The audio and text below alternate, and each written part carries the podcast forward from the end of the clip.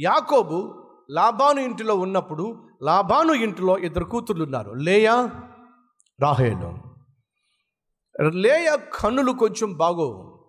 కన్నుల గురించి మాట్లాడబడింది తప్ప ఆమె అందం గురించి మాట్లాడాల. ఖచ్చితంగా ఎంతో కొంత అందంగానే ఉండుంటుంది.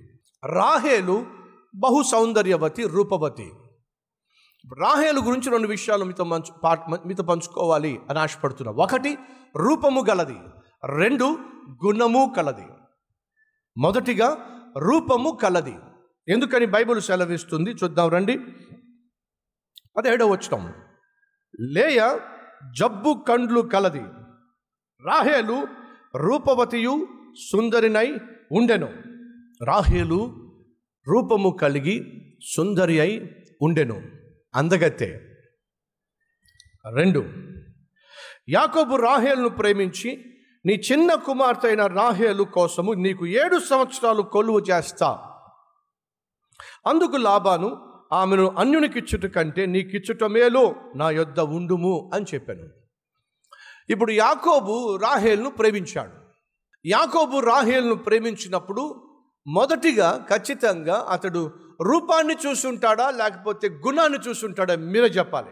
రాహేల్ను చూసినప్పుడు మొదటిగా ఆమె అందం కనిపించిందా? ఆమె గుణం కనిపించిందా? యాకోబుకు.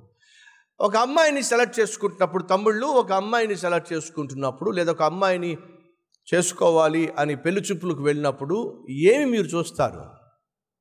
ఒక అబ్బాయిని మనం సెలెక్ట్ చేసుకోవాలి అని చెప్పి ఒక అబ్బాయిని చే సెలెక్ట్ చేసుకోవాలనుకున్నప్పుడు అమ్మాయిలు ఏం సెలెక్ట్ చేస్తారు? దయచేసి వినండి.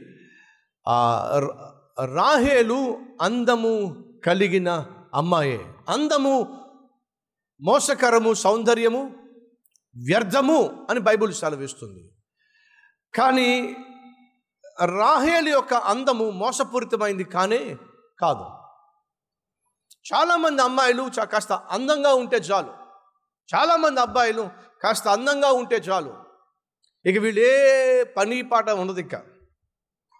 అందంగా ఉంటే చాలు. ఎంతసేపు చక్కగా రెడీ కావాలి చక్కగా తయారు కావాలి చక్కగా రెడీ కావాలి పది మంది చూడాలి. అంతే తప్ప కష్టపడే తత్వం ఉందంటారా? కష్టపడి పనిచేసే తత్వం ఉందంటారా? రాహేలు అందగతే కానీ కష్టపడి పనిచేసేది సరే ఇప్పుడు నా ప్రశ్న ఏ పని చేసేదో మీకు తెలుసా? ఎవరైనా ఊహించారా? రాహేలు కష్టపడి పనిచేసి అందగత్తే నో డౌట్. మరి ఏం చేసేదో తెలుసా మీకు? చూద్దాం రండి. తొమ్మిదో వచ్చినము అందంగా ఉంటే సరిపోదు. లోపల గుణం ఉండాలి. ఏమిటో చెప్తారండి. తొమ్మిదో వచ్చినము అతడు వారితో ఇంకా మాట్లాడుచు ఉండగా రాహేలు తన తండ్రి గొర్రెల మందను తోలుకొని వచ్చెను. ఆమె వాటిని ఏమిటది? మేపునది. దావీదు గొర్రెల కాపరి మనకు తెలుసు. మోషే దేవుడు కాపరి మనకు తెలుసు. కానీ దయచేసి గమనించండి రాహేలు గొర్రెలను కాచేది. కష్టపడి పనిచేసేది నేను తెల్లగా ఉన్నాగా నేను అందంగా ఉన్నానుగా ఎండలోకి వెళ్తే ట్యానింగ్ పడుతుందేమో? బయటికి వెళ్తే నల్లగా వస్తున్నారు నా కలర్ పోతుందేమో? ఇలాంటి పనికి మాలిన ఆలోచనలు పెట్టుకోకుండా పనికొచ్చే జీవితము జీవించేది. అబ్బాయిలో ఎవరన్నా పెళ్ళి చేసుకోవాలనుకుంటున్నారా? ముందు మీరు చూడాల్సింది కష్టపడుతుందా కష్టపెడుతుందా? ఇది మీరు చూసుకోవాల్సింది. అలాగే చెల్లెళ్ళు ఒక అబ్బాయిని పెళ్ళి చేసుకోవాలని ఆశపడుతున్నప్పుడు వాడు కష్టపడతాడా కష్ట పెడతాడా ఆలోచించండి. ఎందుకో తెలుసా? కష్టపడేది కష్టపెట్టదు. కష్టపెట్టేది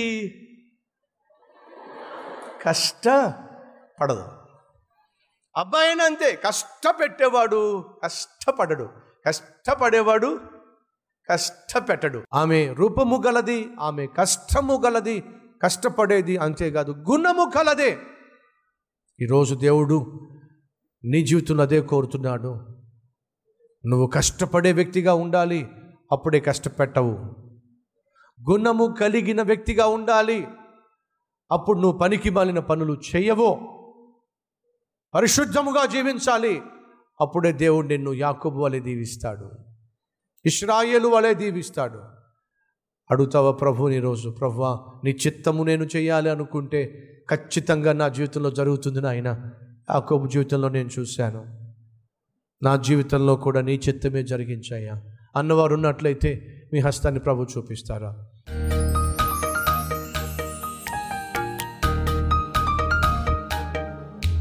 పరిశుద్ధుడు అయిన తండ్రి సూటిగా స్పష్టంగా మాతో మాట్లాడాం చేసిన తప్పు వల్ల ఒక మనిషి ఒంటరి అయినప్పుడు అనాథగా మిగిలినప్పుడు అయోమయ పరిస్థితికి చేరినప్పుడు అంధకారములో కృంగిపోతున్నప్పుడు అటువంటి మనిషిని కూడా ప్రేమించే దర్శించే ఏకైక దేవుడవు నీవే. ఆనాడు యాకోబును దర్శించావు మోషేను దర్శించావు సౌలును దర్శించావు అద్భుతంగా వారి జీవితాలను మార్చేశావు. ఈనాడు మమ్మలను దర్శించిన ఆయన మా జీవితములు కూడా నీకు అంగీకారముగా మలుచుకోమని మనవి చేస్తున్నాను నాయన.